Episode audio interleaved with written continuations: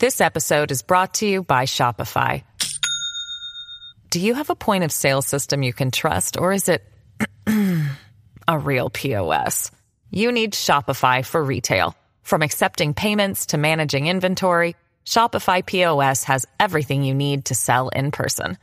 Go to shopify.com slash system, all lowercase, to take your retail business to the next level today. That's shopify.com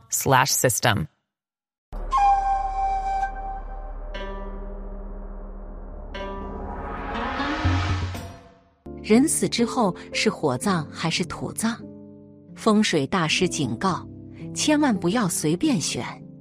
古人讲究入土为安，所以一直以来，民间最流行的葬礼就是土葬。后来国家政策改革，土葬才逐渐改为了火葬。这里不说土葬和火葬孰优孰劣。今天讲述的这个故事，就是因为土葬和火葬的争执所引发的一件凄惨的事情。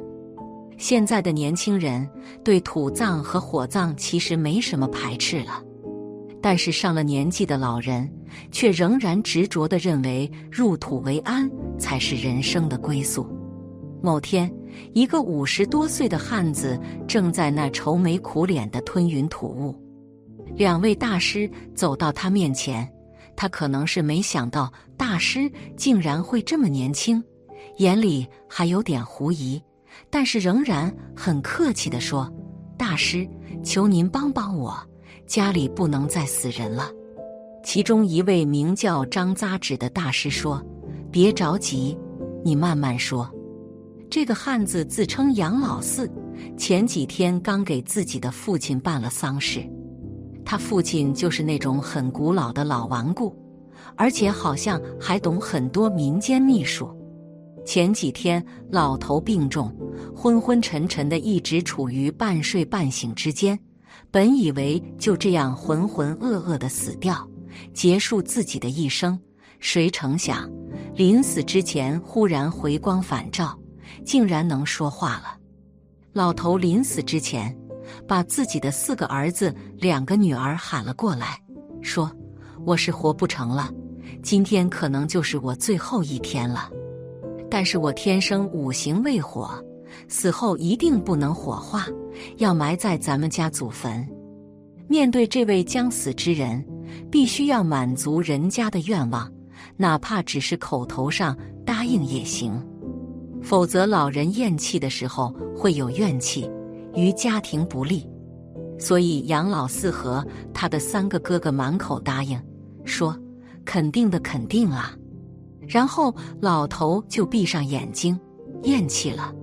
随后杨家兄弟们准备把老爷子给好好安葬了，就土葬。结果这时候却出了问题，因为国家现在不允许土葬。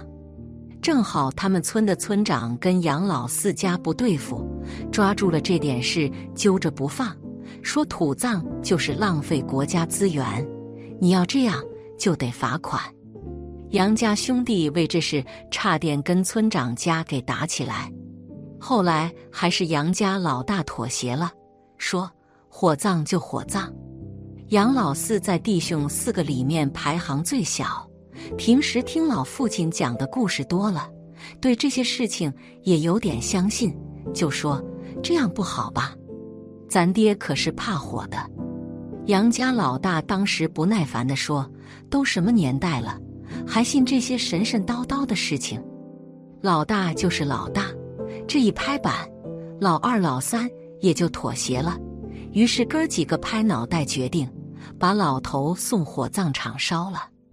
烧了之后，村长也就不找麻烦了，但是杨家却出现了怪事。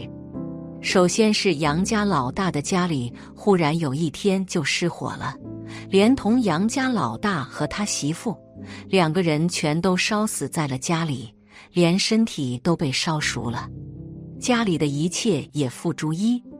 好在孩子们都在外面上学，没在家，才算是侥幸逃脱。但是孩子们回来之后，一个个哭得跟泪人似的。村里人都认为这是失火了，只有杨家剩下的三个兄弟脸色铁青。因为只有他们知道，杨家老大是自己点着的火，点火的时候，嘴里还一直在指天骂地的大喊大叫，直到死的时候，骂声才总算是停了。当时杨家剩下的三兄弟谁也没说话，默默的给自己家老大也办了丧事。只不过没过两天，杨家老二也疯了，一把火把自己家烧成了白地。幸运的是，杨家老二的媳妇拖着孩子跑出来了，只烧死了杨家老二一个人。而且杨家老二的媳妇儿跑出来的时候，吓得脸色煞白。嘴里还喊着“公公，饶了我们吧，饶了我们吧”。当时有邻居直接把杨家老二送去了县医院，可这件事却让全村人都毛骨悚然了。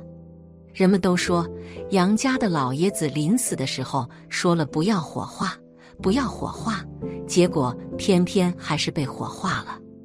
这是老爷子要闹事的节奏啊！后来气急败坏的杨家老三和老四，直接就把村长家给砸了个稀烂。村长本来在他们村也是一个横行霸道的主，结果因为杨家老大和老二的事情，吓得愣是不敢还手。杨家老三和老四砸了村长家后，立刻就商量着要找人来看看。杨家老三去的是石家庄。老四则跑到了北京，然后请了大师。张扎纸听完之后就叹了口气，说：“你们是真不懂事，还是假不懂事？鬼神不可欺这句话听说过吗？答应了死人的要求，那就要努力去做到。你做不到，那就会出大乱子。”杨老四郁闷地说：“可他是我爹呀，怎么能害自己的儿子？”张扎只说：“怨气这东西是一个很让人头疼的玩意儿。人有了怨气，就会做出不理智的事情，就像是你和你三哥砸了村长家，这就是有怨气的一个体现。鬼有了怨气，那就更了不得了。这东西往重了说，就是厉鬼。厉鬼是没有思想的，脑袋里全都是仇恨和怨气。”这时候他根本就不是你爹。什么时候怨气没了？什么时候才能恢复神智？和这阴魂一旦沾染上怨气，就会变得六亲不认。杨老四听完，愁眉苦脸的说：“大师有什么办法解决？”张扎直想了一下，说：“两个办法。第一个办法就是我直接出手，收了你父亲的冤魂。”这种方法简单粗暴，也很有效，但是对你们老杨家的后代是有很大影响的。因为杨老头没进祖坟，你们子孙后代会有整整一代人霉运连连，严重的甚至还会扩散，子孙三代都有可能流年不利。杨老四立刻摇头说：“那不成。”我儿子才刚刚大学毕业，要是倒霉了，这辈子就毁了。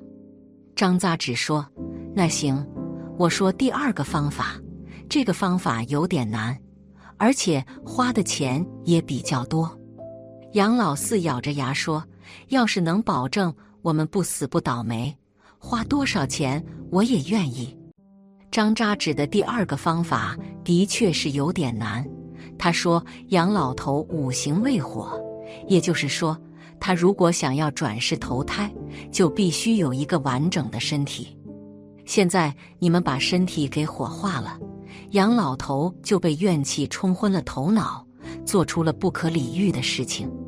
想要解决，就只能给杨老头再找一具身体。”杨老四说：“现在哪里有身体呀？”难不成去买一具无名遗体，然后埋进自己家祖坟？这万万不行啊！张扎只说：“谁说让你找无名遗体了？你敢把别人埋进祖坟里，信不信你老杨家后代不得安宁？我要你做的是找阴沉木来做一具身体。阴沉木还有一个称呼叫乌木。”是埋藏在地下几百上千年不见天日所形成的木头。这种木头很名贵，价值不菲。又因为埋藏在地下不见天日，所以属性极阴。以阴沉木雕刻成身体，足够杨老头栖身于此了。杨老四开始的时候还有点怀疑，说：“我爹以前说过，乌木是辟邪的呀，怎么还能给阴魂栖身？”当时张扎纸就乐了，说：“看来你还懂这些呀。乌木的确是辟邪的，不过世间万物一正一反，没有绝对。你尽管找来就是，要是搞不定，我分文不取，还倒赔你十万块钱。”另一个大师便悄悄地问张扎纸：“老张，没问题吧？乌木好像真的是辟邪的，这玩意儿弄成身体，哪个阴魂敢住进去？”张扎纸说：“乌木只是一个统称，楠木、檀木、香樟木都能称为乌木，而槐木、黄柳木也能称为乌木。没研究过乌木的人。”会认为乌木只是一种木头，却不知道不同的木头有不同的功效。而且古人都喜欢用阴沉木来做棺材。如果这玩意儿真的辟邪，谁肯用来做棺材？这大师心想，也是，光凭自己这点知识，在张扎纸面前还是藏拙比较好。杨老四也是发了狠，把所有的存款。都取出来，费尽周折，才总算是弄到了几块乌木，然后又找来高手匠人，然后雕刻成了杨老头生前的模样。那个雕刻师道是有一把好手艺，雕刻的栩栩如生。只不过因为材质的原因，身体是几块乌木组合成的，并不是一个整体。张扎纸看到乌木雕刻成的形状。就拿出毛笔，沾染了金漆后，在雕像眉心点了一下，又在四肢、心口和小腹上各写了金色的佛文。杨老四有点看不懂，就问了一句：“张扎直说，佛文是化解怨气的。今天晚上，你找一副棺材，在棺材头顶和脚下各开一个洞，这个洞叫引魂洞。”专门给杨老头的阴魂进出的。今天晚上你来守灵，不管棺材里面出现什么动静，都不许靠近观看，也不许打开棺材。说完，又叫另一位大师把朱魔赐递给了杨老四。张扎纸又对杨老四说：“朱魔刺是雷击木做成的，最能辟邪。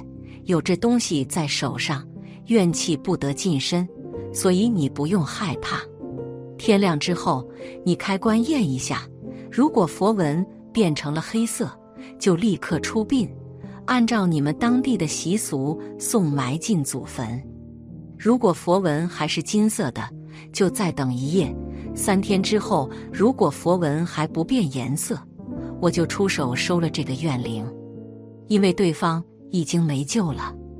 杨老四拿过朱魔刺。满口答应，虽说一个人守灵有点害怕，可想想以后的日子，还是咬着牙坚持了下来。那天晚上守灵的时候，两位大师都不在场，所以也不知道灵堂里到底发生了什么事情。大师只知道第二天早上的时候，杨老四就像是从大海里捞上来一样，全身湿淋淋的。竟然都是汗水，大师猜测估计是被吓的，只是不知道他到底遇到了什么。好在棺材里的佛纹已经变成了黑色，说明佛纹已经吸收了怨气，而杨老头的灵魂也钻进了乌木雕像里面。事情一切顺利，自然就赶紧安排去下葬了。下葬之后，杨家果然再也没有出现过问题了。之后，杨老四还有意无意的提到过村长一家，说那位村长被人举报有作风问题，提前下台了。后来有一天喝酒回来，出了车祸，车辆汽油泄漏引发大火，结果全身大面积烧伤。也不知道这是不是当初强迫杨家火化遗体的因果报应。看完这个故事，不得不说，举头三尺有神明，大家做什么事、说什么话都要三思而后行，诸恶莫作，众善奉行。本期视频就到这里了，感谢大家的观看。如果您喜欢这个视频，记得点击订阅并分享给您的朋友。我们下期再见。